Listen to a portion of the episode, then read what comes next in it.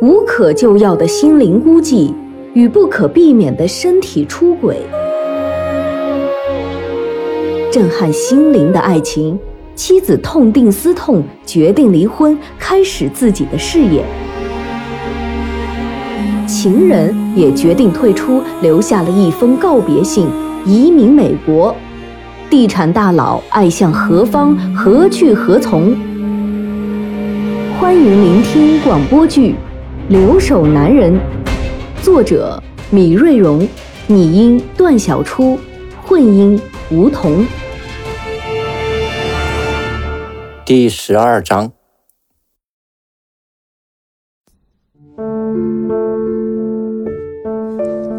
嘿，两个多月不见，你就变得有点文绉绉的了哈。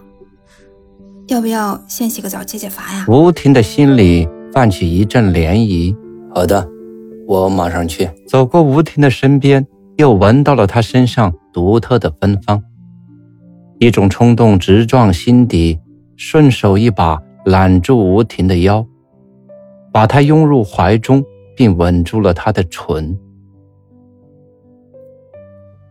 好久未有的眩晕感让吴婷有点把持不住，可还是努力地支撑着身体，并用眼神告诉李海应该先上楼去。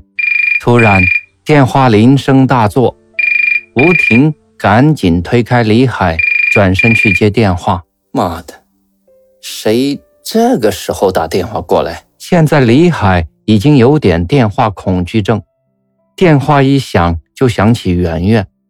尽管他知道这不可能是圆圆打来的，但电话铃声对他的影响仍显而易见。喂，哦，是红哥呀。啊，李海已经回来了。吴婷说话间，看到李海对着他摇头。这会儿啊，李海去洗澡了。待会儿我让他给你打过来吧。嗯，好的。从吴婷断断续续的话语中，李海知道这是在约聚会的时间。红哥他们都回来了，说是要给你接风。嗨，你们这些男人，这是把餐桌从成都又搬到温哥华来了。走之前要践行，哼，刚回来呢又要接风。吴婷笑着摇着头说：“所以要把本该晚上做的事，放到白天来做嘛。嘿，我先上楼洗澡了。”你随后上来呀！李海故意做出无奈的样子，向楼上走去。哼，好，你先上去吧啊！我把你带过来的东西啊顺一顺就上来。吴婷的脸上洋溢着喜悦，昨晚的不快早已被抛到九霄云外了。经过一次身心愉悦的运动以后，李海很快便沉入梦乡。这是他好几天以来第一次彻底的放松，在这里有他熟悉的一切和最亲近的女人，他们彼此熟悉对方，犹如了解自己。听着身旁男人轻微的鼾声，看着这张熟悉的脸，吴婷用手轻轻的去抚摸他的头发，他的额头，他知道。此时的他不可能被弄醒。男人回家就是为了放松自己、愉悦自己，忘记工作，忘记烦恼。这会儿的李海已经松懈的拎不起来了。几点了？怎么天黑了？这是晚上还是早上啊？突然醒来的李海已经睡糊涂了，看着漆黑的窗外，大声的发问：“你这一觉啊，睡得昏天黑地的。”是早上还是晚上都不知道了。现在是下午五点过了，整整睡了三个多钟头，该起来了啊！听见响动，吴婷匆匆上楼催他起床。是吗？我睡了这么久啊！哎呀，实在是太困了。李海还一副不想起来的样子。我看你今天晚上怎么办？你这样睡啊，时差很难倒哦。快起来吧，你女儿还在楼下等你接见呢。听说女儿英子已经放学回家，李海一下子就从床上跳了下来，赶快洗浴一把，以驱走还没有完全消失的疲惫。李海在楼梯上就听见英子的大嗓门：“爸爸，你今天回来也不到学校来接我，真不够意思！你心里还有没有你的女儿啊？”英子，对不起，对不起啊！昨天在飞机上根本没有合眼，回来以后就睡着了。你妈什么时候去接你的，我都不知道。明天早上，爸爸不过，送你去上学。李海边下楼。边道歉，算了吧，明天早上送我。明天周末，英子冲过来给了李海一个熊抱。这时李海才感到，两三个月不见，英子又长高了一截。也许是姑娘大了，懂得打扮的缘故，英子比上次见到时好像成熟漂亮了许多。呵，长大了，长高了，长漂亮了。都比你妈高了吧？李海高兴地打量着英子，吴婷则微笑着在一边看。比妈高了一点点，就你的身高，我妈的模样，我不漂亮，怎么对得起你们俩的基因呢？几十天不见，女儿连话语都透出点爸爸的幽默与机智，一席话说的李海和吴婷哈哈大笑。晚上。一家人围坐在餐桌前，品尝吴婷亲手做的家常菜，畅聊这两个月来发生在他们身边的新鲜事儿。当然，聊得最多的还是英子的学业问题。已经进入十年级的英子成熟了许多，她已经学会了选修自己喜欢的课程。李海问她，在这里与在国内读高中的区别在哪里？英子告诉爸爸，最大的区别就是。在这里，自己会主动去学习；而在国内，是老师追着给你往脑子里填知识。当然，在这里学习也很有压力，因为要完成每学期论文的选题和撰写，几乎每周都要花很多时间在图书馆里阅读，或是跟同学们到咖啡馆里交流探讨。哎，英子，给爸爸讲讲。开学以后想选修什么学科？爸，跟你说了，你也不懂。英子话音刚落，便遭到吴婷的呵斥。英子，怎么这么说话呢？好好跟爸爸说。哎呀，好，好，好。怎么我爸一回来你就倒戈了？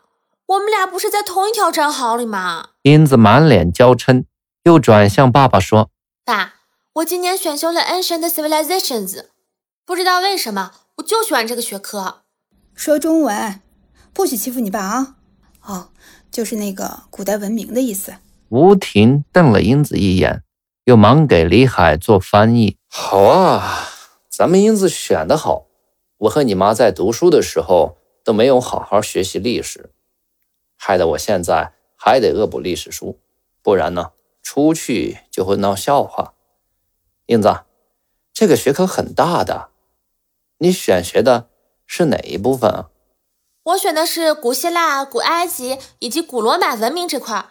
我和三个同学一起来完成这个学科的论文，怎么样的？英子显得有点得意。嗯，不好写，这个题目太大了。我倒想听听，你要从哪里下笔呢？李海感到英子真的已经长大了。嗯，就从电影《埃及艳后》入手。我们已经在网上看好几遍了，有老版的，有新版的，还有大量的图书馆资料。我们太喜欢这个题材了。他告诉人们，当面对一个强大的罗马帝国时，其实可以不用一兵一卒的。女人是很伟大的。英子讲的头头是道。你的论文是写电影还是写历史啊？电影可是经过艺术加工的。李海有点担心英子。走入误区，从影视的角度进去，然后呢，还原历史。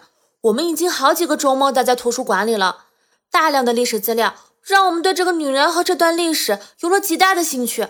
她太了不起了，两个君王拜倒在她的石榴裙下。如果吴大维再喜欢上她，那罗马的历史都要改写了。灯光下，父女俩激烈的讨论着，吴婷的脸上浮现出心满意足的笑容。